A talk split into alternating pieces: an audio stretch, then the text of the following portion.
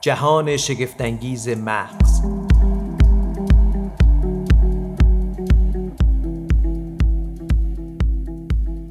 به نام خدا سلام. من سیاوش سفاریان پور هستم و شما شنونده اپیزودی دیگر از جهان شگفتانگیز مغز هستید.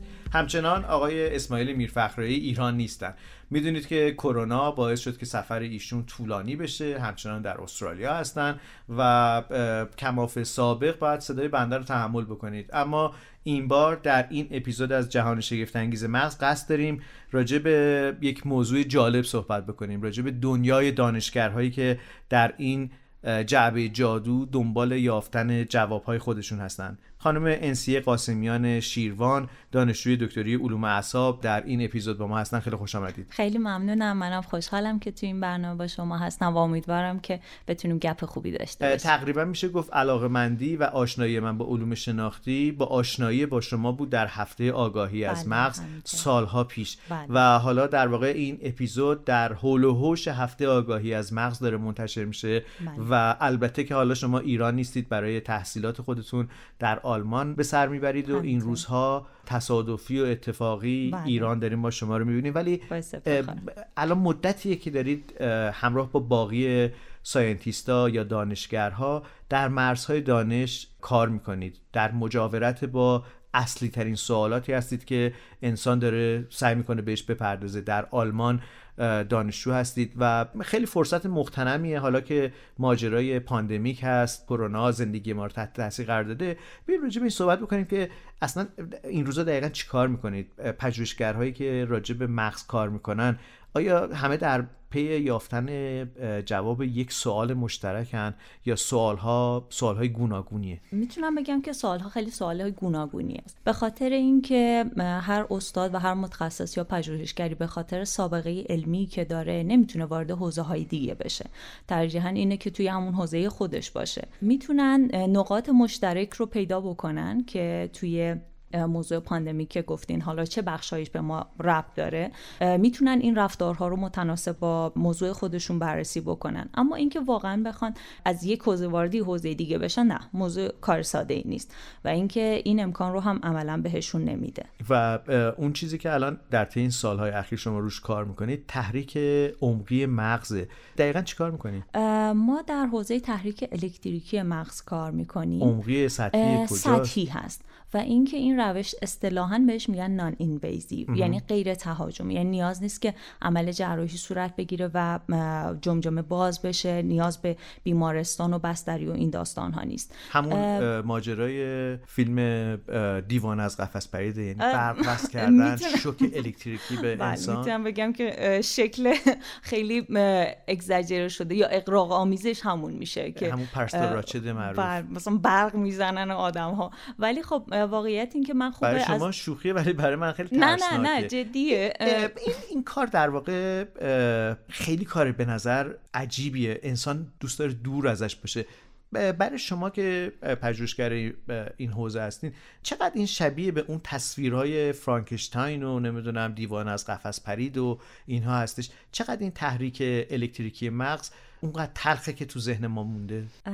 خب واقعیت این که وقتی هر چیزی توی فیلم و تصویر در میاد یه مقدار به خاطر اینکه مخاطب جذب بکنه توش اقراق میشه. الان به همون شکل قدیم انجام میشه نه اصلا اصلا. الان خب خیلی نه نه اصلا. شما دستگاه تحریک الکتریکی مغز رو ببینید خیلی کوچیک. من می‌تونم بگم یه جعبه شاید 25 در 25 سانتی متریه و یه دستگاه خیلی کوچیکه دو تا الکترود. حالا متناسب می‌تونه اندازش 5 در 5 باشه 5 در 10 باشه. یعنی الکترودهای کربنی خیلی کوچیک که توی نواحی از مغز گذاشته میشه. مثلا به عنوان مثلا جلوی پیشونی گذاشته یعنی میشه روی جمجمه روی پوست سر. بله. و اینکه اینها رو یا با یه مقدار ژلی که مخصوص کارهای علمی هست و یا حتی یه مقدار آب نمک توی که انتقال دهنده بله دقیقا که بتونن یه میشه گفتش که تماسی برقرار بکنن. تماس بهتری رو برقرار دقیقا. و بتونن جریان رو یه مقدار توی از پوست سر رد بکنن از این قشای بین مغز و پوست جمجمه رد بکنن و اینکه مثلا به نورون ها برسن. و یه مقداری بار الکتریکی نورون ها رو تغییر میدن. کاری که استاد من الان بیش از 20 سال مشغول به این کار هستن. خوب من اسمشون رو ببرم. پروفسور میشایل نیچه. و اینکه اولین آزمایشهایی که توسط ایشون صورت گرفت جریان الکتریکی خیلی خیلی جریان ضعیفی بود. می‌تونم بگم که یک دهم دو دهم میلی آمپر. جریان خیلی ضعیفیه. یعنی دست به دست اگه برخورد حتی بکنه شما رو دستتون بزنید شاید خیلی چیز خیلی کم خیلی کم. و الان آزمایشایی که حالا همینجور ادامه پیدا کرد توسط خودشون و بعد دانشجوهاشون ما تقریبا الان تحریک های یک میلی آمپر دو میلی آمپر و سه میلی آمپر رو که سه میلی آمپر ماکسیموم تحریکی هست که الان اجرا میشه. توی البته اینها همه فازهای پژوهشی هست ما توی وارد بخش کلینیک نیستیم. نشدیم. یعنی آزمایش های بالینی انسانی انجام نشده خیر بالینی انجام میدیم ولی پژوهشی. درمان انجام نمیدیم این این تفاوتمون هست. و اینکه حتی شما الکترودی که 3 میلی آمپر جریان داره میده روی دستتون بذارین خیلی احساس نمی‌کنین جریان زیاده و حتی روی سر هم همینطوره. و این تفاوت یه مقدار آدم به آدم هم باز فرق می‌کنه. بعضی این جریان خیلی زیاد احساس می‌کنن بعضی میگن نه به نظر من دستگاه خاموشه. یه مقدار به خاطر تفاوت های فردی توی احساس درد و اینها هم هست. ولی واقعیت اینه که نه اونجوری نیست برق بزنم بعد یهویی همه شروع بکنم به لرزیدن آها پس اون تصویر رو ما باید کنار بذاریم. بله. این رو به این دلیل میگم برای اینکه یک سمت ماجرام انگزدایی از این مداخله های درمانیه. بله. این رو یادمون باشه که برای ما شاید قرص خوردن یه کار رفتار عادی باشه. بله. فکر می‌کنیم فرقی بین مثلا قرص اعصاب و روان با مثلا استامینفن یا آنتیبیوتیک در واقع نیست. تصویر بیرونیش اینه که یه قرص دارم می‌خورم بله. من حاضرم تن در بدم بهش. ولی شاید مداخله اضافه مداخله غیر قابل کنترلی باشه اتفاقی که داره میفته در زمانی که ما دارو مصرف می‌کنیم. من از یکی از همکارای شما شنیدم که گاهی اوقات بنا به تشخیص پزشک مداخله با تحریک الکتریکی که معروف است تو ذهن ما به عنوان بله. شوک الکتریکی بله. خیلی آسیب کمتری یا اون ساید افکت یا در واقع باز اتفاقی که پس از درمان هست خیلی کمتره برای بیمار ولی متاسفانه تو ذهن ما شاید بر اساس فیلم ها و آنچه بله. که دیدیم شوک الکتریکی برای دیوانه هاست بله. شوک الکتریکی برای کسیه که مجنونه در صورتی که اینطور به نظر میاد که این به نوعی داره انگار ستاپ می‌کنه داره تنظیم می‌کنه. دقیقا این الکترودا این جریان الکتریکی چیکار می‌کنه با مغز؟ من یه نکته کوچیک از قسمت قبل خدمتتون بگم. الان توی فیزیوتراپی هم از این جریان برق استفاده می‌کنن. برای دست یا پاکه می‌ذارن. فکر کنم اگه مثلا کسی فیزیوتراپی رفته باشه با این بله، موضوع برخورده بله. که مثلا یه جاش درد می‌کنه برق بله، می‌ذارن. بله. و اصطلاحش هم دقیقا همینو میگن از برق استفاده می‌کنن برق گذاشتن خوب شدن و اینها. این جریان حالا یه مقدار این که کم و زیادش فرق می‌کنه چون روی بدن هست و حالا تاثیر دیگه داره. ولی روی مغز در رابطه با اینکه جریان الکتریکی چقدر می‌تونه کمک بکنه می‌تونم بگم که شاید توی این 20 سالی که دیگه خیلی بیشتر به این موضوع پرداخته شده و دارن روش مطالعه انجام میدن الان بیشتر به نشه رسیدن که هنوز باید مطالعات بیشتری انجام بشه. چون همین که قبلا یه کارهای اولیه که شده بود می‌گفتن که اگه قطب مثبت حالا این جریان الکتریکی رو بذاریم فعالیت نورون ها رو زیاد می‌کنه قطب منفی فعالیت ها رو کم می‌کنه. به مرور آزمایش‌های بعدی اومد و نشون دادن که اگر که زمان زیاد بشه و یا دو زیاد بشه قطب منفی هم می‌تونه کار قطب مثبت رو انجام بده. می‌تونه فعالیت رو زیاد بکنه صرفا به فعالیت رو کم نمی‌کنه. و پژوهش هایی که داره انجام می‌گیره می‌خوان رفتار میشه گفتش که جریانی که وارد مغز میشه و اینکه خروجیش چیه مغز چطور داره اون رو باهاش همسو میشه و خروجیش چیه؟ دقیقا. به چه شکل خودش رو در نشون میده؟ به اضافه این که توی افراد جوون سالم و بین افرادی که تقریبا شروع کردن پا به سن گذاشتن این چه تفاوتی وجود داره؟ راستش جواب سوال شما رو خیلی شاید خوب نتونم بدم به خاطر اینکه هنوز اصلا پروتکل خیلی خاصی وجود نداره. بگیم که آره برق می‌ذاریم این اتفاق میافته. ولی یه چیزی می‌تونم بهش اضافه بکنم. اینم یکی دستگاه تحریک الکتریکی مغز که اختصار بهش میگن TDCS و یکی دستگاه TMS که پالس مغناطیسی میده. تحریک عمقیه. عمقی نیست. این هم مثل TDCS از روی پوست, پوست سر گذاشته میشه. ولی پالس مغناطیسی می‌زنه و یک مقدار می‌تونه عمیق‌تر بشه اینکه اگه انتظار داشته باشیم نواحی عمقی مغز رو تحریک می‌کنه نه. با دستگاه TMS هم این اتفاق نمیفته حالا یه مقدار پروتکلش تغییر میدن. شرکت ها و انتظار دارن که بتونن نواحی عمقی تر رو بدون اینکه پوست سر رو باز بکنن تحریک بکنن. ما داریم خب راجع به دو شیوه در واقع تحریک مغزی صحبت می‌کنیم. شیوهی که درش جریان الکتریکیه که در واقع اون مدلی که شما کار می‌کنید. بله. یه شیوه دیگه TMS هست که با ایجاد میدان مغناطیسی در یک نقطه متمرکز سعی می‌کنه تحریک انجام بده. حالا به قول شما در لایه های کمی پیشتر بله. عمیقتر. بله. شاید در حد یک یا دو لایه عمیقتر می‌تونه وارد بشه. نکته ای که هست قدمت دستگاه TMS که پالس مغناطیسی ایجاد می‌کنه از دستگاه TDCS بیشتره. خیلی دستگاه بزرگی هست. یه فضای خیلی مناسبی می‌خواد اینجوری شما راحت حملش بکنین سنگینه و خب پالس مغناطیسی هم که ایجاد می‌کنه خیلی پالس میشه گفتش که بزرگی هست در حد دو سه هرتز هست و خب یه مقدار کارکردش با دستگاه TDCS فرق می‌کنه. من تجربه کردم توی آزمایشگاه ملی نقشه بله مغز برای کارهای مستندی که داشتیم میساختیم. یه جا خود من نشستم امتحان کردم ببینم که اصلا این کارکردش چطوره. جاهایی رو میشه به نوعی تحریک کرد که فعالیتش بیشتر بشه یا فعالیتش کمتر بشه. من وقتی متوجه شدم که این چقدر می‌تونه کارایی داشته باشه که گفتن که برای درمان افسردگی می‌تونه به کمک بیاد.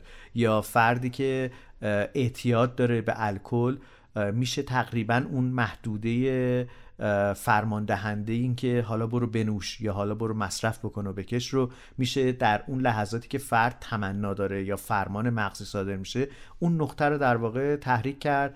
منفعلش کرد یا کمکارش کرد و این بیمیلی ایجاد بشه. فقط کافیه که تو اون لحظاتی که فرد اشتیاق مصرف داره این کم بشه. اگر این ماجرا تبدیل بشه به رویه‌ای در درمان چه معجزه عجیبیه دیگه یعنی حالا درسته که دارو همچنان وجود داره بله. که مصرف بشه ولی این تحریک عمقی یا تحریک در واقع با میدان غیر تهاجمی میشه غیر تهاجمی بله. این چقدر فناوری کمک کرده به بله. بشر برای اینکه بتونه دردهای بیدرمانش رو در واقع درمان بکنه حالا ممکنه بگن بعضیا اعتیاد خب میبندیمش به تخت بله. ولی این رو تصور خب بکنید با اینکه یک نفر روی صندلی نشسته یه چیزی شبیه سشوار نزدیک سرش قرار داده میشه. هیچ چیز خاصی هم احساس نمی‌کنه. یه پالسی که داره بله. به نوعی تحریک ها انجام میده. این رو می‌خواستم پوز بدم که منم تجربه کردم. خیلی جا حالا امیدوارم که زیر دست همکارای شما یه بارم تحریک الکتریکی رو تجربه کنم. نه تحریک الکتریکی هم خیلی تجربه عجیب غریبی نیست. ولی مثل تحریک مغناطیسی نمای بیرونی نداره. شما نمی‌تونین چون کویل رو با تحریک مغناطیسی وقتی بله بله تقریبا. یه چیزی مثل پروانه حالا یه شکلای دیگهش که بهش کویل پروانه یا ایت هم میگن شکل هشت انگلیسیه. بله. یه دسته داره. بله دقیقا. اونو وقتی روی نواحی حرکتی مغز که حالا دست پای اینها پالسش رو می‌زنن شما می‌تونید ببینید که دستتون تکون می‌خوره شستتون تکون می‌خوره یا پاتون تکون می‌خوره. و خب این نشون میده که این مسیر عصبی از بالا نقصی نداره. این پیغام داره میاد و دست شما داره لوله بازه. بله دقیقا. مسدود نشده جایی. و یکی از میشه گفتش که کارکردهای دستگاه تی ام همین هست توی بیمارستان ها یه وقتایی که مطمئن نیستن که این مسیر اسپاینال آسیب دیده یا ندیده از روی مغز این رو حرکت میدن و می‌بینن که آیا دست تکون می‌خوره یا نه کجا دنبال مشکل بگیرن توی حالا مریضایی که تصادف کردن یا بد حالن ولی یه بخش دیگه که برای درمان بیماری های روان شناختی به کار برده میشه فرق دستگاه TDCS و TMS هم باز اینجاست که دستگاه TMS با پالس مغناطیسی کار می‌کنه. برای درمان افسردگی این FDA که اجازه سازمان غذا و داروی آمریکا هست برای درمان رو گرفته. ولی دستگاه TDCS هنوز این اجازه رو نداره که توی کارکردهای بالینی و درمانی استفاده بشه. صرفا فعلا می‌تونه توی حوزه پژوهشی بمونه. من وارد حالا پیشینه اینها نمیشم که چرا چطور و اینها. ولی اینکه آینده دستگاه تحریک الکتریک مغز خیلی بیشتر به سمت درمان میره. تا نسبت به حالا دستگاه TMS که پاس مغناطیسی میده. متشکرم. متشکرم. من دارم با خانم انسیه قاسمیان گفتگو می‌کنم در پادکست جهان شگفت انگیز مغز. اجازه بدید موسیقی بشنویم و ادامه بدیم. این گفتگو رو بریم سراغ فصل دیگه ای از گفتگومون و صحبتمون. می‌خوایم داستان روش کار شما صحبت بکنیم یا اون چیزی که انتظار ما هستش از روش های درمان حالا این بار راجع به مغز و شاید یه خودم سرک بکشیم توی ماجرای کرونا.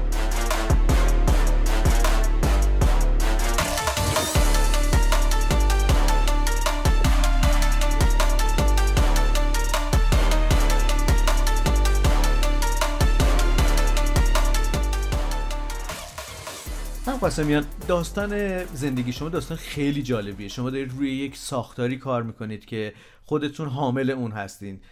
داستان مغز انسانه. یک سمت ماجرا اینه که یه همزاد پنداری هست نسبت به اینکه آیا منم اینطوری هستم؟ این سواله در مغز من چه رفتاری رو ایجاد می‌کنه؟ و اصلا پرداختن به مغز توسط مغز داره اتفاق میفته. خیلی عجیب و غریبه. اینطوری بگم که اگر راجع به متخصص راجع به کلیه کار می‌کنه داره از مغزش استفاده می‌کنه و حواس دیگهش یا حواس مجموعه حواسی که باز به مغز مرتبطه برای اینکه راجع به کلیه فکر کنه. ولی شما دارید به مغزی فکر می‌کنید که عامل فکر کردنش ابزارش همون خود اون جعبه اسرار هستش.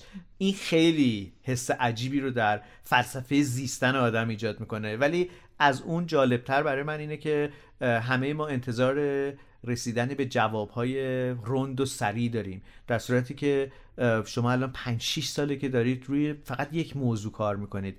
حالا پژوهشگرای دیگه ای هستن که تمام عمر حرفه رو بله. شاید روی یک سوژه بزن روی یک موضوع. چرا انقدر علم یواش کار می‌کنه؟ حق با شماست ولی خب علم یک شبه به دنیا نیومده و یک شبه بزرگ نشده و یه راه خیلی طولانی رو طی کرده و مسیری رو هم که پیش رو داره خیلی طولانی تر از این هست. یه موضوع برای اینکه بررسی بشه برای اینکه از نقطه شروعش از وقتی که من یک سوالی توی ذهنم دارم تا وقتی که بخوام بهش به جواب برسم یه مسیر خیلی طولانی طی می‌کنه. مثل این میمونه که یه دونه ای رو بکاریم و انتظار داشته باشیم که فردا یه درخت بزرگ بشه و به ما میوه بده. همچی چیزی امکان نداره. علم هم همین به همین صورت است. هر موضوعی یک زمانی رو نیاز داره و در مورد کووید هم به همین صورت هست. یک زمانی رو دانشمندان نیاز دارن تا اینکه بتونن ویروس رو بررسی بکنن رفتارش رو در بیارن و ببینن که خب حالا چطور میشه باهاش مقابله کرد. من اگه بخوام برگردم در رابطه با موضوعی که خودم دارم این چند سال روش کار می‌کنم و اینکه حتی استادم سالهاست داره روش کار می‌کنه یک موضوع مراحل مختلفی داره. فقط اجرا شاید نیست. اجراش یه بخش خیلی کوچکتری از اون مسیری هست که میاد. قبل اینکه اصلا به مرحله اجرا برسه یه سری مراحل دیگه ای هست که خیلی دیده نمیشه. یه بخش خیلی مهمش این هست که اون پروژه طراحی بشه. چه امکاناتی داریم؟ چه کاری قبلا انجام شده؟ چه کاری انجام بدیم که دیگران انجام نداده باشن؟ یا اینکه یه کاری انجام ندیم که دوباره تکرارش بخوایم بکنیم. اینم مهمه. بعضا اتفاق میفته برای اینکه یه نتیجه رو بخوایم سنجش بکنیم یه آزمایش رو دوباره تکرار می‌کنیم. یه گروه دیگه توی آزمایشگاه دیگه انجام دادن ما اون کار رو مجدد انجام میدیم و می‌خوایم ببینیم که آیا نتیجه های مشابه می‌گیریم یا نمی‌گیریم. خب این خیلی کمک کننده است. به اینکه ببینیم می‌تونیم این یه جور شاید به نوعی ما رو می‌بره سر اون داستان همیشگی روش علمی یا scientific method که راستی آزمایی یک نظر به آرای دیگران گذاشتن نقد پذیر کردن یک دیدگاه هست یا یک نتیجه از یک آزمایش یا یک تحلیل هست. به نظر می‌رسه که شما دارید از یک ابزار مشترک استفاده می‌کنید. همونقدر که این شانس رو دارید که تحقیق دیگری رو پژوهشش شد شما دوباره باز بررسی بکنید. او هم در واقع این امکان یا دیگران هم این امکان رو دارن. همینطوره دقیقا.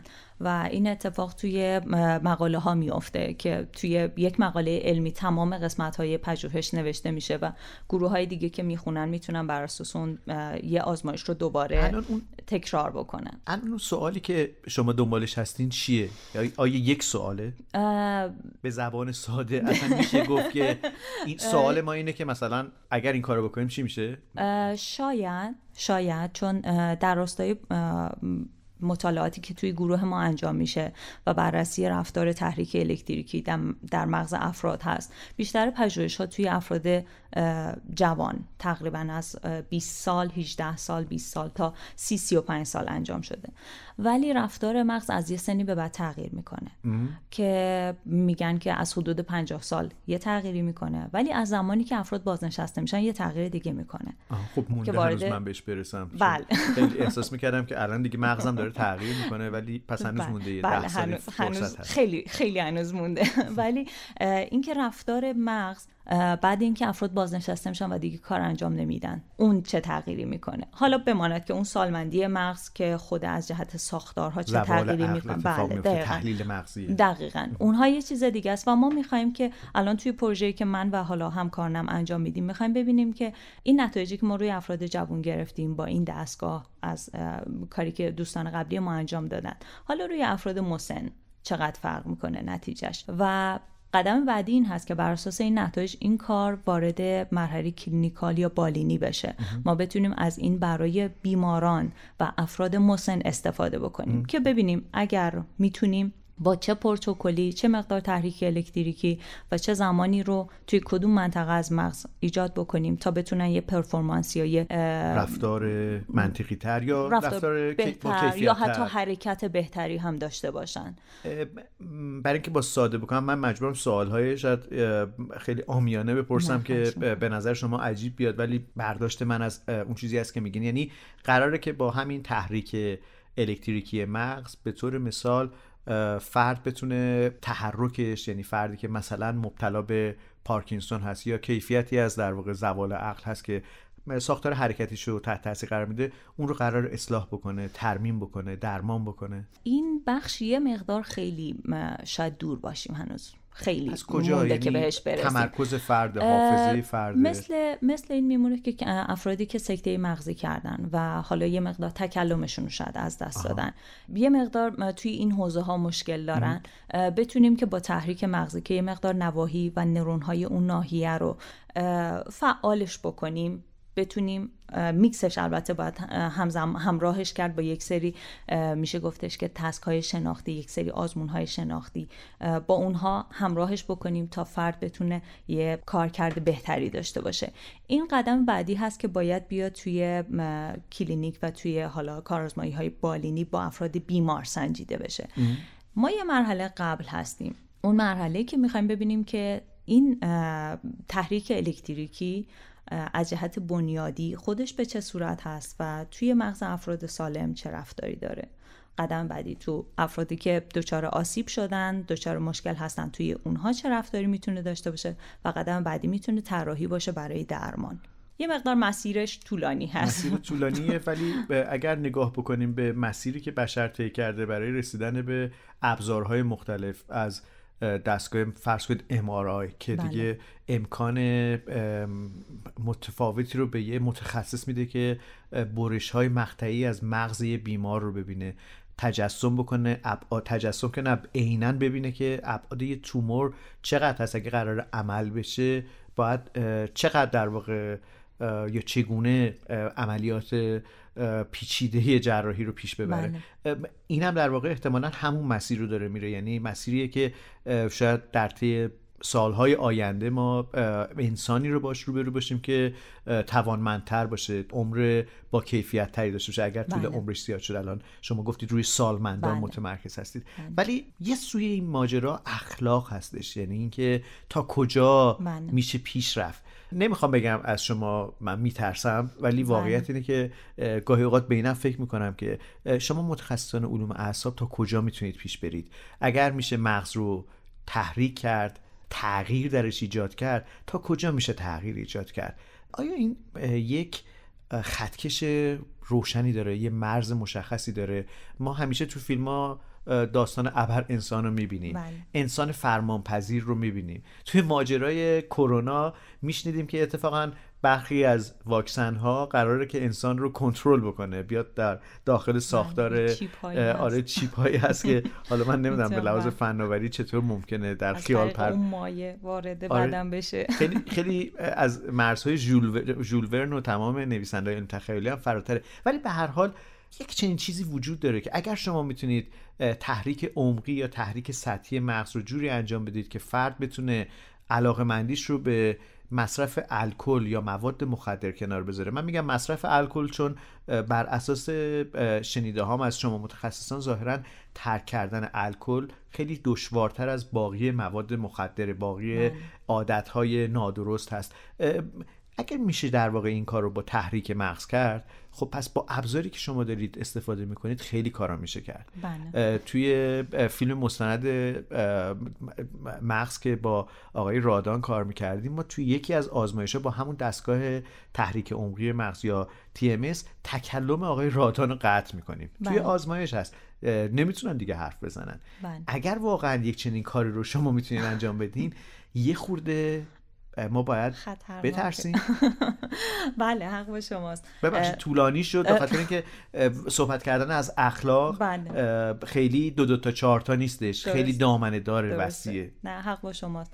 دقیقا همینطوره. از بیرون که نگاه می‌کنیم مثل این میمونه که وقتی یه بیمار میره داخل اتاق عمل و نمی‌دونیم چه اتفاقی اونجا فکر می‌کنیم که دیگه باز کردن شکمشون رو الان دیگه قلبش اومده بیرون. آره، آره. نمی‌دونیم اون جراح با چه ظرافتی داره کار بله، می‌کنه. بله. دقیقا. یا توی دندون پزشکی هم همینطوره. بله. خود شما دیگه هوشیارین ولی فکر کنید که اون چیزی که داره باش کار میشه رفت تا ته فک. بله که نیست اینطور. خیلی میلیمتری همیشه دقیقاً. هر چیزی همینطور که فرمودین یه خطکشی داره. برای اینکه یه پروژه علمی اجازه کار بگیره بعد از اینکه حالا مراحل نوشتنش چطور باید اجرا بشه چه افرادی رو برای این آزمایش لازم دارن و اینکه قرار هست که چه میشه گفتش که تکنیکی روشون پیاده بشه. قرار هست به سوال جواب بدن قرار هست یه دستگاهی رو امتحان بکنن قرار تست شناختی بدن قرار تو دستگاه امارای برن. همه اینها توی یه کمیته بررسی میشه. دیتیل میشه گفتش که جزئیات تمام پژوهش نوشته میشه توی اون پروپوزال و این میره توی یه کمیته به اسم کمیته اخلاق که توی این کمیته اخلاق حالا متشکل از پزشکان هستن متخصصین علوم اعصاب هستن روان پزشکان هستن فیلسوفان علم شاید بله بله. متناسب حالا با اون مجموعه که هستن و اونها بررسی می‌کنن که این پژوهش علمی که شما می‌خواین برای از این سوالتون به جواب برسین چقدر باعث میشه که افرادی که قرار توی آزمایش شما بیان شرکت بکنن ممکنه از نظر جسمی و یا ممکنه از نظر روانی دچار آسیب بشن. بعضی وقتا دوباره برمیگردونم پروپوزال رو و میگن که ما می‌خوایم خیلی مقدم تر از حرف من هست. بله. یعنی من داشتم راجع به یه چیز خیلی عجیبی صحبت می‌کردم که شاید خیلی دور باشه. ولی یعنی شما میفرمایید که برای حتی رسیدن به یک راه حل درباره فرض کنید آلزایمر. بله. باید ببینیم که چقدر داوطلبان آزمایش ممکنه که دچار ساید افکت یا بله. عوارض جانبی بشن؟ آسیبی آیا آسیبی اونها داوطلب هستن؟ درسته داوطلبن دوست دارن بیان توی این کار کمک بکنن. ولی آیا وقتی میان این پرسشنامه رو جواب میدن این تست رو انجام میدن یا حتی یه چیزی رو مداخله رو دریافت می‌کنن؟ آیا باعث میشه که آسیبی ببینن یا نه؟ چه کوتاه مدت چه بلند مدت؟ و همه اینا بررسی میشه. و وقتی که مطمئن باشن که آسیبی فرد نمی‌بینه بهش اجازه میدن که وارد مرحله میشه گفتش که اجرا اجرا بشه. چون من اینو به جرات می‌تونم بگم که چند سال گذشته اجازه نمی‌دادن که با 3 میلی آمپر تحریک الکتریکی انجام بشه. وقتی که مطالعات قبلی انجام شد و دیدن که خب تا دو میلی آمپر هم خطری نداشته و خب حالا مثلا افراد اذیت نشدن به صورت دراز مدت هم اذیت نشدن چون یه سری پرسشنامه هم هست که بعد از تست ها گرفته میشه و هر فرد سنجیده میشه که چقدر اذیت شده در طول دریافت تحریک الکتریکی. بعد اجازه دادن که خب حالا می‌تونین یه مقدار دوزش رو بالا ببرین و مثلا ببینین که نتیجه بهتر می‌تونین بگیرین یا نه. کمیته اخلاق خیلی نقش مهمی داره و این حتی توی آزمایش هایی که با حیوانات هم انجام میشه هست.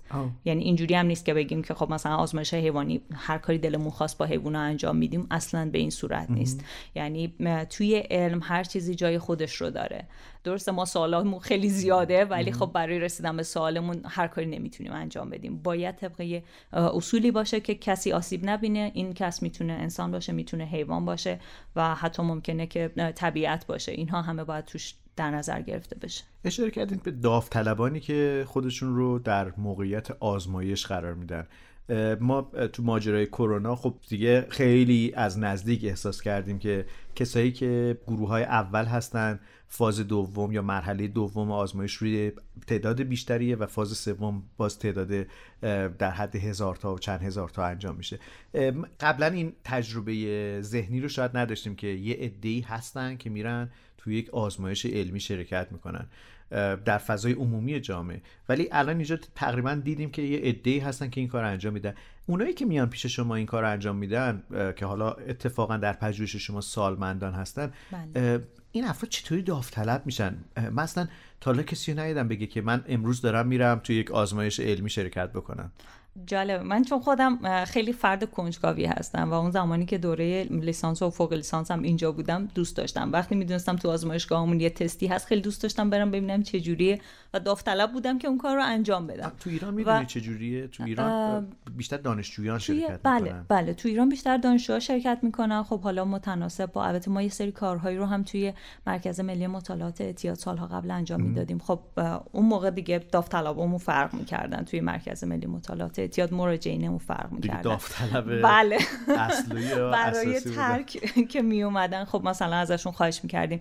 اگر که مایلن دوست دارن خب بعضیا قبول می‌کردن بعضیا قبول نمی‌کردن یه مقدار شاید اینکه افراد چقدر دوست دارن تجربه جدید داشته باشن. خب یه آدم 60 70 ساله چرا باید بیاد تو آزمایش شما شرکت کنه؟ خب دلایل مختلف می‌تونه داشته باشه پولم می‌دونم که به بله. برخی پول هم یعنی بله. اصلا یه دستمزدی داره توی توی پروپوزال ها تصویب میشه که فردی که خب داره وقت می‌ذاره برای این کار میاد باید به عنوان حالا هدیه چیزی بهشون آیا بیمه میشن این آدم ها یعنی زمانی پشتیبانی نسبت به اون آزمایشی که داره انجام میشه اگر اتفاقی برای اون فرد بله. بیفته آیا بله پوششی توی... داده میشه بله توی اون زمانی که توی آزمایشگاه هستن و خب حالا ما به خاطر اینکه با دستگاه های مغناطیسی و الکتریکی کار می‌کنیم بله این تعهد رو همون اولین جلسه که میان و ما همه چیز رو معرفی می‌کنیم این تعهد رو میدیم که اگر توی طول این میشه گفتش که آزمایش ها اتفاقی برای شما افتاد ما مثلا به شما کمک می‌کنیم و پشتیبانی می‌کنیم. بله. با این حساب بیشتر از همه شاید یک تمایل شخصی باشه برای اینکه یه کاری رو انجام بده. فرد کمک بکنه به توسعه علم بله. یا پیشرفت در واقع برای دیگران من نمی‌دونم باید فکر بکنم ببینم که آیا من خودم مایل هستم یا همچی کاری رو بکنم شاید شنونده های جهان شگفت انگیز مغزم اینجا بد نباشه که با همدیگه بهش فکر بکنیم بله. که آیا حاضر هستیم خودمون رو در مواجهه با یک توسعه علمی قرار بدیم من قبلا جواب این سوال از دوستانی شنیدم که خب چرا پزشکا خودشون این کار رو انجام نمیدن بله. جوابش اینه که ظاهرا بخش جدی از آزمایش الان رو خود در واقع متخصصا انجام میشه اتفاقا اونها بله. خودشون رو در مواجهه با این پدیده قرار میدن ولی نکته اینه که تعداد افرادی که نیاز برای این کار همیشه تعداد زیادیه بله. و حالا جای آقای میرفخری تو این گفتگو خالیه ولی ایشون از جمله کسایی هستن که میگن من رو من آزمایش بکنید ولی روی حیوان آزمایش نکنید بله. حالا برای اینه که حیوان اختیار نداره بله. انتخاب نمی‌تونه بکنه ولی من می‌تونم انتخاب بکنم و چقدر خطر داره شما گفتید خودتون هم مشارکت کردید در بله. ایران توی این آزمایش من هم ایران شرکت حس که خطرناک این کار ممکنه یه بلایی سر آدم بیاد. خب وقتی که من می‌بینم که یه پروپوزالی تصویب شده توی کمیته اخلاق و می‌دونم که اونجا یک سری روانشناس پزشک و متخصص روی نظر دادن و می‌دونن که خب حالا اتفاق عجیب غریبی نباید بیفته. یه سری ساید افکت هایی داره کار ما مثل حالا سردرد سرگیجه شاید یه مقدار قرمزی پوست و اینها که اینها خیلی مداوم نیستن. اما نکته که هست برای خود من خیلی جالبه من هر موقع یه آزمایش رو قرار خودم روی افراد دیگه اجرا بکنم اولش خودم میشینم که ببینم کل پروسه چجوریه افراد اینجا حوصلهشون سر میره اینجا مثلا ممکنه دردشون بگیره اینجا ممکنه خسته بشن اینجا ممکنه مثلا چه اتفاقی براشون بیاد یعنی پروژه رو خودم از همکارا می‌خوام که صفر تا صدش روی من اجرا بکنن که ببینیم چه اتفاقی میفته. و بعد متناسب با همون می‌تونم که یه مقدار مودیفای بکنم یه مقدار مثلا بگم اینجا کم یا زیاد شدنش رو تغییر بدیم که آزمودنی توی اون آزمایش ما تقریبا 3 4 ساعت طول می‌کشه. حوصلش سر نره اذیت نشه آسیب نبینه. و خب توی مجموعه که ما هستیم چون گروه های دیگه هم هستن که کارهای پژوهشی انجام میدم من یکی از داوطلبانی هم که همیشه میرم تستای دیگر هم انجام میدم. من می‌دونم که شاید حالا در فرهنگ ما خیلی این رایج باشه که میریم نقطه بدترین نقطه یک اتفاق رو هم در نظر می‌گیریم. نمی‌دونم شاید اصلا این تیکر رو از توی این پادکست در بیاریم. ولی بعدم نمیاد بپرسم که آیا ممکنه بعضی فکر کنن که خب این همون تنفروشیه چه فرقی با تنفروشی داره؟ سوال سختیه. خب شما به اختیار دارین این کار رو انجام میدین. فردم به اختیار داره تنفروشی و چون اینجا ظاهرا داره یه پولی هم داده میشه. یعنی بله. فردی شاید مجبور باشه. حالا درست رضایت نامه رو میاد پر می‌کنه ولی شاید برای همون 2010 ای که گیرش میاد داره این کار انجام میده. این چه آره. فرقی داره با تنفروشی می‌تونه فرقی نداشته باشه. موافقم با چون بالاخره مغزم تنه دیگه. آره. یا حتی آزمایش دیگه یا خون اهدا کردن از جهت برای آزمایش هایی که روی پلاسمای خون و یا روی خون کار می‌کنن. خب اونجا اهدا میشه. نه نه نه. حتی پول پرداخت میشه. میگن که هر کی دوست داره بیاد و خونش رو بفروشه. این اتفاق هم میفته چون بعضی از آزمایش ها هست که اونها نیاز به خون تازه دارن و باید پلاسمای خون جدا بشه و روش تست بشه و اینها. و تبلیغ می‌زنن توی حتی مؤسسه ما هم هست که مثلا میگن ما انقدر سیسی خون می‌گیریم و انقدر پول میدیم. هر کی دوست داره بیاد شرکت بکنه. اینم یه جوری اصطلاحی که شما به کار بردین شاید ولی خب این اون معنی رو نمیده. ولی خب چرا دیگه؟ یه بخشی از خودمون رو فروختنه. می‌تونه باشه. ولی بردگی نیست شاید اون کیفیتی که تو تنفروشی به نظر قبیح میادش از شاید نگاه عمومی. اینه که خب به هر حال درش یک نتیجه مهمه. اونجا یک کامجویی یک لذت جوییه ولی اینجا نه. اینجا یک قرار برای چی مصرف بشه این؟ بله. خب اگر اینطوری بخوایم در نظر بگیریم اهدای عضو هم همینطوره. ولی اهدای عضو داره جون یه نفر رو نجات میده. بله. اینم شاید کیفیتی از اونه. دقیقا. نکته که فرمودیم فکر کنم تفاوتش روی نتیجه ای هست که آدما می‌گیرن. من تقریبا می‌تونم بگم شاید با بیش از 70 80 فرد بالای 50 سال توی این چند سال کار کردم و صحبت کردم مراوده داشتم. خیلیاشون میان که میگن ما می‌خوایم یه کمکی بکنیم که یه مثلا اگر می‌تونین درمانی انجام بدین درمانی پیدا بکنین برای افراد دیگه که اونها زجر نکشن. بعضی از داوطلبای ما خب ما برای پیدا کردن داوطلب خیلی قربال می‌کنیم که یه خصوصیاتی داشته باشن یا خصوصیاتی نداشته باشن. حالا اینو میگم از این جهت که مثلا راست است باید باشن برای تست ما. ما دنبال افرادی میگردیم که داروی خاصی مصرف نکنن. مثلا مغزی که تداخل دارویی نداشته باشه. داروهایی که مثل فشار خون و اینها هستن برای تست ما مشکل ندارن. ولی داروهایی که برای اختلال روانی بله. هستش اینا می‌تونه آزمایش دچار بله. اشکال بکنه. دقیقاً. و به خاطر همین همین اون وقت ما نمی‌تونیم مطمئن باشیم که این نتایجی که گرفتیم قابل تعمین به همه افراد هست یا نه. از این جهت ما یه مقدار افراد رو قربال می‌کنیم. نکته ای که بود ما افراد داوطلب خیلی زیادی داشتیم که بیمار بودن از جهت اینکه خب سنشون بالاست کمر درد دارن پا درد دارن یا یه سری داروهایی مصرف می‌کنن. داوطلبایی که با این خصوصیات میمدن و دوست داشتن که تست رو انجام بدن خیلی بیشتر از کسایی بود که هیچ دارویی مصرف نمی‌کردن. و نکته به نظر میاد که اونایی که درد دارن دوست دارن برن یه کمکی, بکنن, که بقیه دردشون کمتر بشه. راستش بخوای منم الان دارم فکر می‌کنم هر پژوهشی که حتی اگر آسیبی هم داشته باشه برای پیشگیری از آلزایمر یا پارکینسون. من حاضرم درش مداخله بکنم شرکت بکنم به عنوان آزمایشی که رو من انجام بشه به خاطر بله. اینکه الان من پدرم مبتلا به هر دو این بیماری ها هستن. بله. اگر هر راه حلی باشه که دیگری رو باعث بشه که این درد و رنج براش کمتر بشه چرا که نه؟ حالا اسمشو هر کسی هر چی می‌خواد بذاره. نه من اسمشو می‌ذارم. کمک کردن به توسعه علم کمک کردن به بشر. دقیقا علم همینجوری پیش اومده تا الانشم. یه عده بودن که خودشون رو فدا کردن. انتخاب کردن. انتخاب کردن. انت... ما, و خب ما الان هستیم. بله دقیقا. و ما الان داریم نتیجه انتخاب اونها رو می‌بینیم که به این مرحله از پیشرفت تکنولوژی و امکانات رسیدیم. و خب حالا ما اینو باید دست به دست بکنیم برای نسل های بعدی. این چیزی است که من بهش فکر می‌کنم.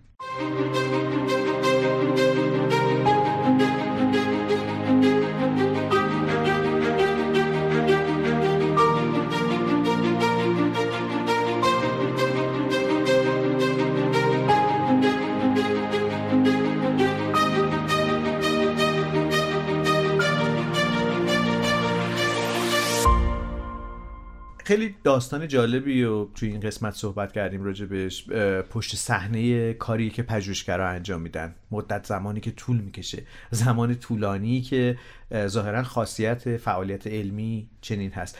گفتید که شما روی تحریک الکتریکی مغز کار می‌کنید. صحبت از این شد که این یکی از شیوه هایی هست که میشه قابل اعتنا دونست برای بالا بردن کیفیت زندگی.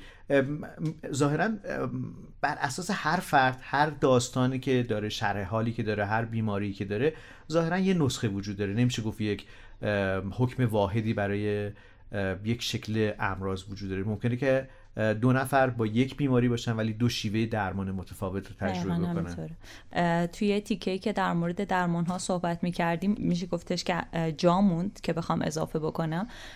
درمان افسردگی یکی از شیوه هایی که الان این روزا براش استفاده میشه و عرض کردم که میشه گفتش که تایید FDA آمریکا رو هم داره دستگاه TMS هست. ولی این نمیشه گفتش که این درمان فقط برای این افراد و روی همه جواب میده. همینطور که داروها روی همه افراد جواب نمیدن و پاسخهای متفاوتی از یک داروی مشخص روی افراد متفاوت می‌گیریم درمانهای الکتریکی و درمانهای مغناطیسی هم دقیقا به همین صورته. تفاوتهای فردی توشون دیده میشه و پژوهش هایی که ما انجام میدیم تعداد افرادی که ما توی یه پژوهش وارد می‌کنیم تقریبا یه حدود 20 نفر سی نفر هست. و می‌خوایم ببینیم که یه وقت این تفاوت های فردی باعث نشه که یه نفر خیلی پاسخ خوبی داره به شیوه ما میده و یکی نه خیلی پاسخ بدی داره میده و نمیشه روی یک یا دو نفر اعتماد کرد و گفتش که این پاسخ درست هست. در واقع مدل هایی رو ایجاد می‌کنید که این مدل ها بر اساس هر شرح حالی از یک بیمار می‌تونه شیوه درمان متفاوتی رو هم اقتضا بکنه و ایجاد بکنه. بله تقریبا. و اینکه فقط باید در نظر بگیریم که اینها می‌تونه شیوه های متفاوتی باشه. نمیشه بگیم که وقتی این درمان میاد دیگه درمان های قبلی رو باید بریزیم بیرون و استفاده نکنیم. نه. هر شیوه درمانی هست و ممکنه که روی هر فردی یکی از این درمان ها بهترین پاسخ باشه. بنابراین برای اینکه یه روش علمی و یا میشه گفتش که یه شیوهی به درمان ها اضافه بشه باید روش سالها مطالعه بشه و اینکه افراد زیادی بررسی بشن توی اون پروژه پژوهشی و پاسخهاشون بررسی بشه و بعد بتونیم دوباره اونها رو تکرار بکنیم که ببینیم می‌تونیم به یه پاسخ مناسب برسیم که برای عده زیادی از مردم خوب باشه یا نه و کمک کننده باشه یا نه. متشکرم. ما تو پادکست جهان شگفت انگیز مغز همش راجع به شگفتی ها میگیم. این بار راجع به پشت صحنه کار شما صحبت کردیم. پژوهشگرها به طور معمول از چه شیوه کلی استفاده می‌کنن روششون چیه زمان چقدر می‌بره چطور روی انسان آزمایششون انجام میدن معیارهای اخلاقی چیه؟ همه اینا رو صحبت کردیم. ولی چون در جهان شگفت انگیز مغز هستیم من حیفم میاد از شما نپرسم که به نظرتون شگفت ترین چیزی که باهاش برخورد کردید تو این دنیای پرسوال که در جمجمه ما قرار گرفته چیه؟ راستش خیلی انتخاب کردن توش سخته. یه داستانهایی توی نوروساینس وقتی می‌خونیم هست و این موردهای خیلی خاصی که توی نوروساینس اتفاق افتادن و پررنگ شدن و همه داستانهاشون رو می‌دونن. و خب باعث شده که یه قدم توی شناخت مغز به متخصص ها کمک بکنن که بدونن کدوم بخش از مغز چه کاری رو داره انجام میده. ولی یه چیزی که خیلی برای من عجیب و جالبه اون کار کردی که آمیگدالا توی مغز داره؟ این آمیگدال کجا میشه دقیقا؟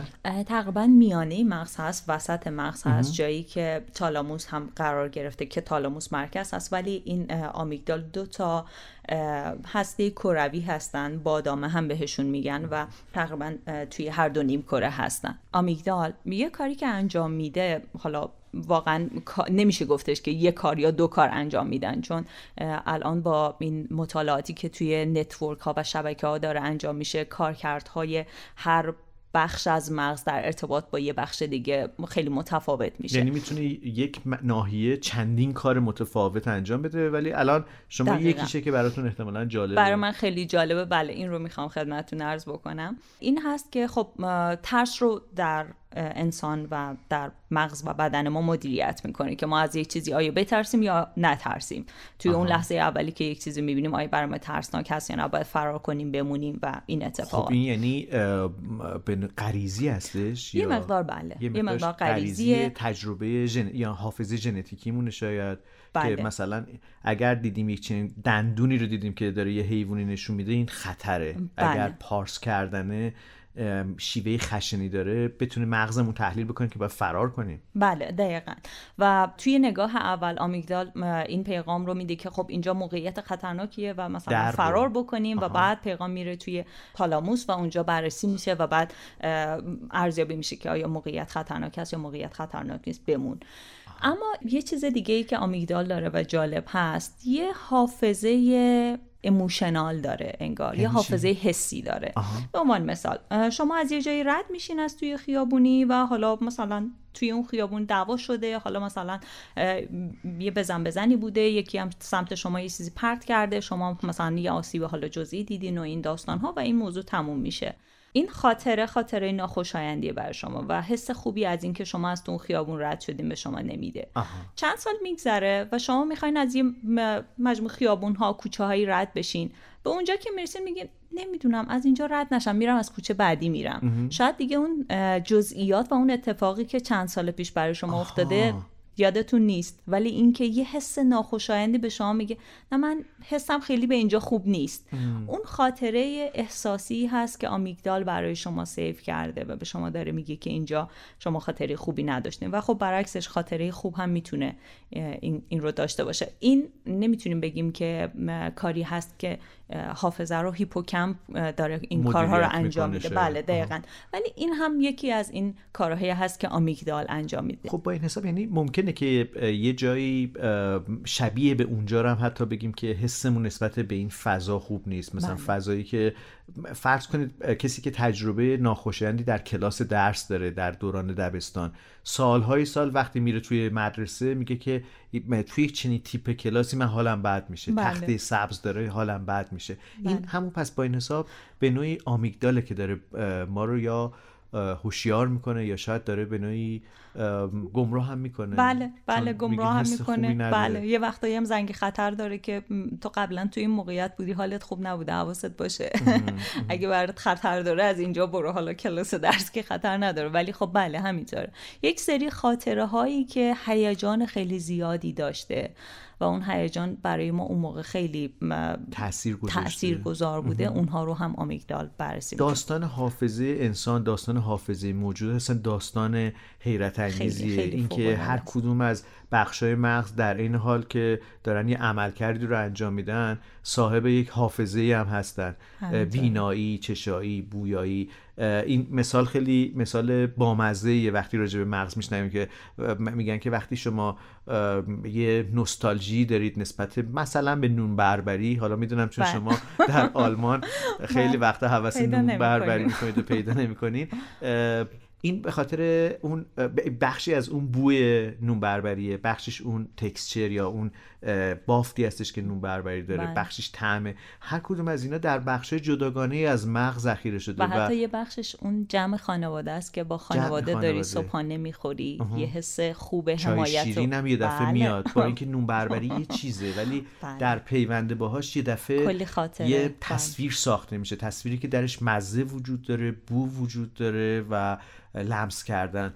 و این داستان حافظه انسانه داستان مغز انسانه و این جهان شگفت انگیز دقیقا. جهان شگفت انگیز خیلی معادل زیباییه که براش گذاشتین چون واقعا هم این امکان رو میده که هنوز کشف نشده. خیلی هنوز جای کشف داره. و خیلی ممنونم باعث خوشحالی بود که تونستم باعث خوشحالی خیلی کوتاه اینجا با شما صحبت بکنم. متشکرم. این گفتگوی من سیاوش سفاریان پور بود با خانم حالا دیگه میشه گفت دکتر انسیه قاسمیان شیروان که متخصص مغز هستم نوروساینس چی میشه فارسیش خانم؟ علوم شناختی, یا علوم اعصاب شناختی. شناختی که تخصص بله. شماست حالا. بله. و امیدواریم که هر چی زودتر به ایران برگردین و بین باقی پژوهشگران که تو ایران دارن فعالیت می‌کنن و اتفاقا خوشم فعالیت می‌کنن و درست و در مرزهای دانش فعالیت می‌کنن. بپیوندید این پادکست کاری است از ستاد علوم و فناوری های شناختی. سپاسگزارم که شنونده این اپیزود بودید و منتظر ما باشید. به زودی با قسمتی دیگر از جهان شگفتانگیز مغز. روز و روزگار بر شما خوش.